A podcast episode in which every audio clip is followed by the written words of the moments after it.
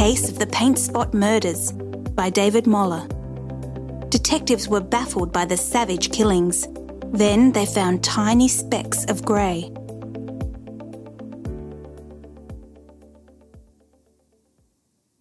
The old man was slumped in his favourite armchair, head tilted to one side. At least three deep wounds on the skull of Fred Maltby, 75, ran 12 centimetres from his hairline to the back of his head. As Detective Superintendent Stuart Clifton surveyed the farmhouse living room, he noted that blood had soaked into the high backed chair and splattered the wall to one side of it. Probably from the back swing of the weapon used to kill him, he thought.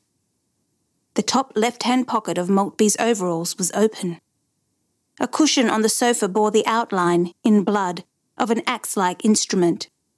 But the 47 year old detective, a veteran of 40 murder cases, could see no other clues.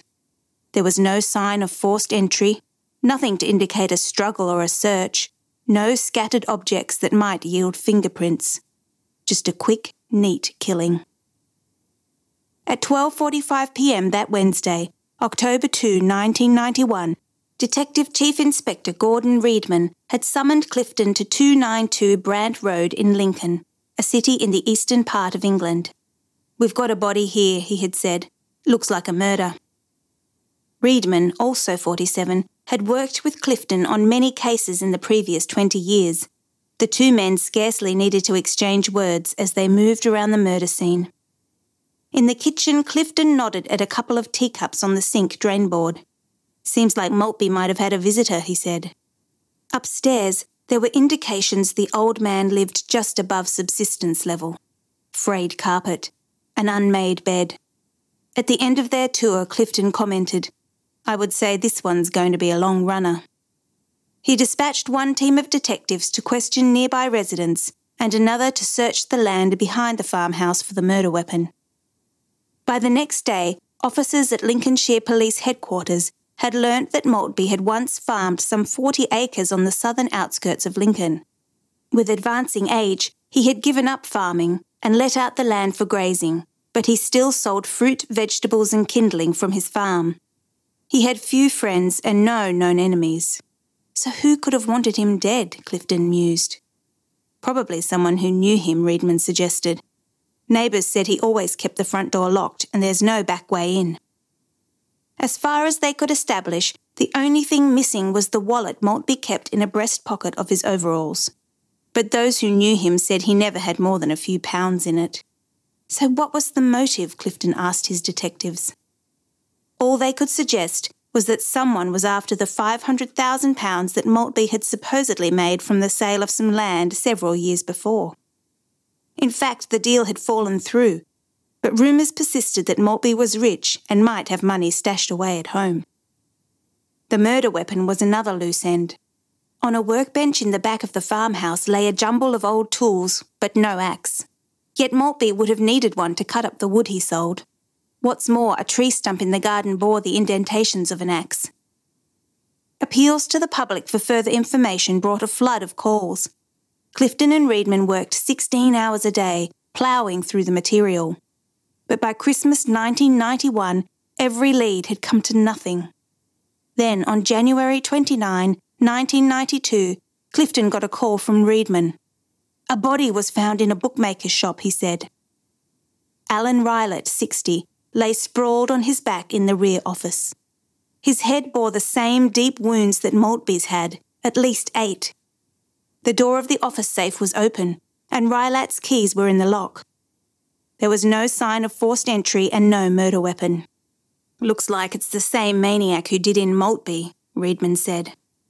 A post mortem indicated that Rylett had been killed by an axe like instrument. Both Maltby and Rylett, Clifton told his officers, were elderly men who lived on their own in the southern part of the city. Both were people whom the public might have thought had a certain amount of wealth. Both were killed on a Tuesday evening, we think between 9 and 10 pm. All the evidence suggested that Rylett, like Maltby, had known his attacker and had let him onto the premises. When Rylett's son Edward, 23, had arrived for work the next morning, the front door to the betting office was still locked. the killer had come and gone by the back door sometimes used by Rylat's staff. Edward helped police establish that £3,658 was missing from his father's safe. But there was just under £800 left in the safe and about £13,000 in Rylat's apartment above the shop. In both murders, Clifton said, there was no determined search for money or valuables. The two murders were similar, but the victims could hardly have been more different. In contrast to the reclusive Maltby, Rylat was a sunny, outgoing bookmaker who ran two betting shops, loaned money, and rented out a half dozen apartments. Divorced, he wined, dined, and pursued women, one of them married. Rylat had many friends and associates, and maybe a few enemies, Clifton said.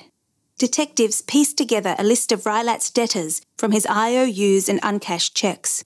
They came up with 30 names, including an accountant with a drinking problem, an electrician whose van load of tools had recently been stolen, and a brass maker from a radiator factory near Maltby's home. All had alibis for the night of Rylat's murder. With widespread publicity given to the second murder, police soon had a massive leads to follow up. But again, not one checked out. By the end of February, just one line of inquiry still seemed open. During the post mortem on Rylat, the pathologist had found small specks of grey paint deep in one of the wounds on his skull and a slightly larger spot on his left hand. Presumably, they were from the axe like instrument with which he'd been killed. If both Rylat and Maltby had been killed by the same weapon, Clifton wondered, had it been painted between the two murders? Forensic studies revealed that the paint was at least 90% zinc. This suggested industrial primer. But the amount recovered was so small, few tests could be done. Then on April 3, 1992, a police officer in the south of the city phoned Clifton. Four young men just handed me an axe, he said. The teenagers had been boating on a lake about two kilometres from Rylat's betting shop when they found the tool in the undergrowth on an island. It looks like the axe has blood on it, the officer said. Examining it later, Clifton could see the blood quite clearly on one side of the axe head, near the shaft. The other side had presumably been washed clean by snow and rain.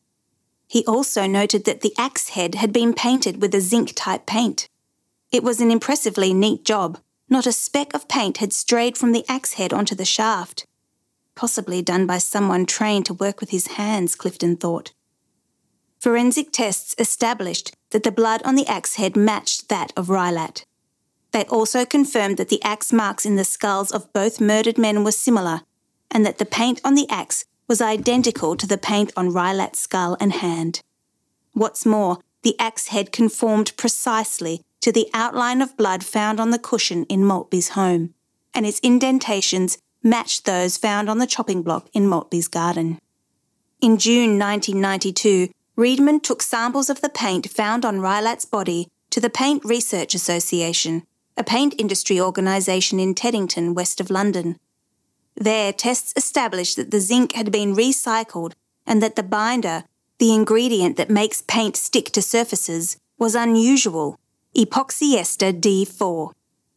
Clifton's team learnt that just two companies made grey paint containing both recycled zinc and epoxyester D4 only one exported its products to Britain Rust-Oleum, a Dutch firm that made a grey, zinc rich spray on paint called Rust-Oleum 2185. Tests proved Rust-Oleum 2185 was the paint found on the axe and on Rylat's body. Rust-Oleum had one British warehouse in West Bromwich, near Birmingham. From there, police followed the trail back to a Lincoln engineering tool merchant, Hykeham Forum Supplies, which had bought 36 cans of Rust-Oleum 2185. Of these, two dozen had gone to a nearby radiator manufacturer, Specialist Heat Exchangers. If necessary, we'll interview every single person in that company, Clifton declared.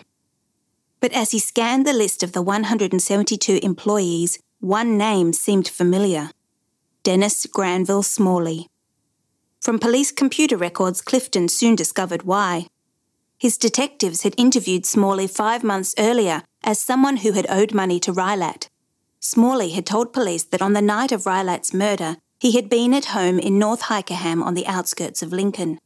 He was looking after his two children while his wife Gillian was out at her cleaning job. But had he been telling the truth? Clifton now wondered. Find out everything you can about Smalley, he told his detectives. They soon learned that Smalley, 47, had been a brass maker at Specialist Heat Exchangers since 1977. But after a serious car accident in 1987, he had missed nine months of work. Over the next three years, he had fallen heavily into debt and had begun borrowing money. More important, Smalley had connections to both murder victims. Not only had he borrowed money from Rylott recently, but as a teenager, he had worked part time for Maltby. On the morning of July 28, 1992, police arrested Smalley. A hulking man of 1.9 metres with short greying hair, Smalley seemed unperturbed.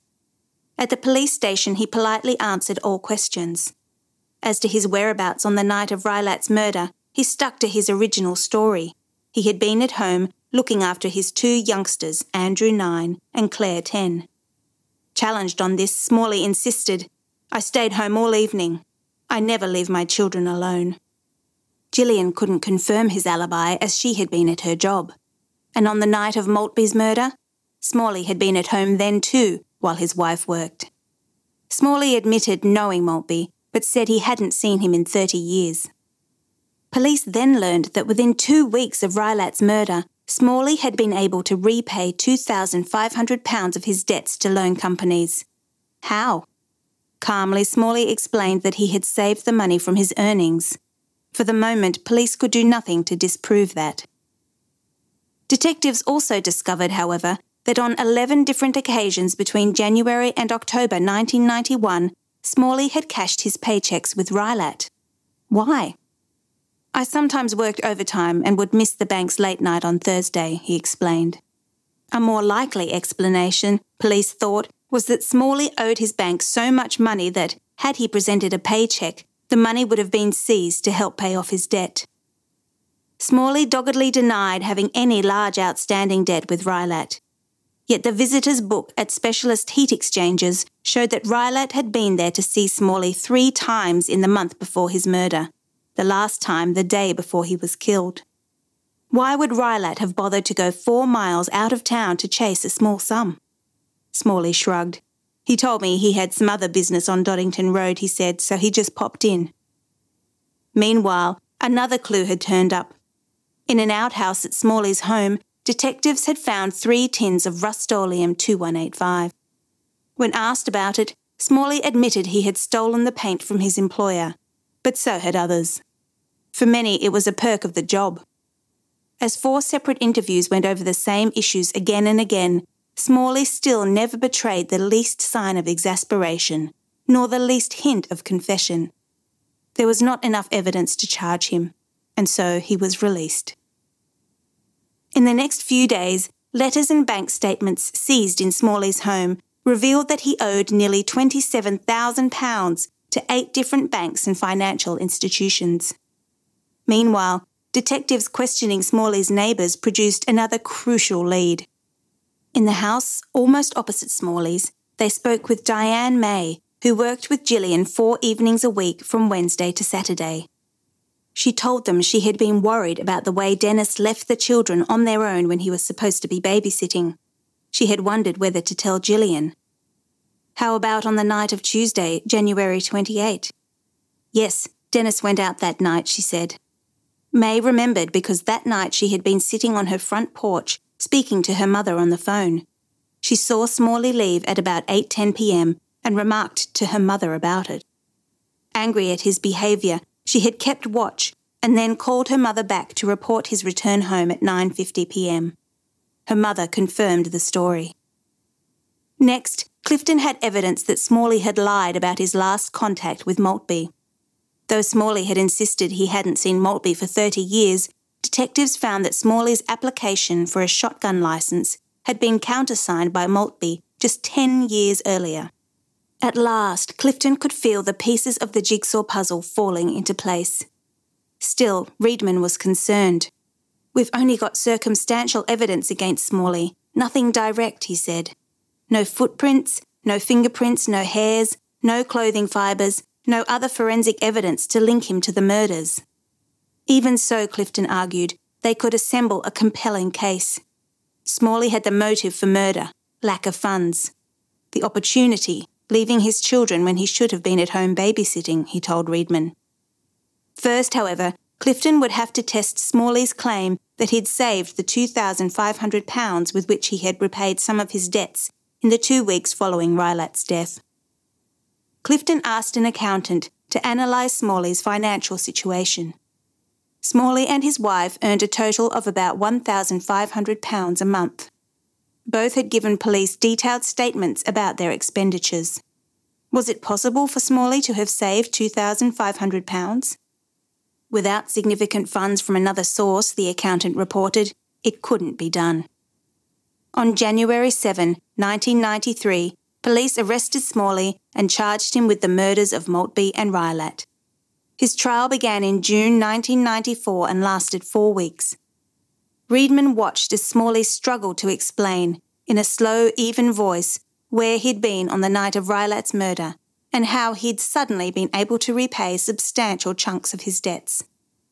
Then, after over six hours of deliberation, the jury found Smalley guilty of both murders. Sentencing Smalley to two life terms, the judge told him, in each case, the victims were alone and given no chance of self defence. Each man was known to you and had no reason to expect anything other than your affection and gratitude. My own and the public's reaction can only be one of revulsion. Smalley listened to the sentences without protest or apparent remorse.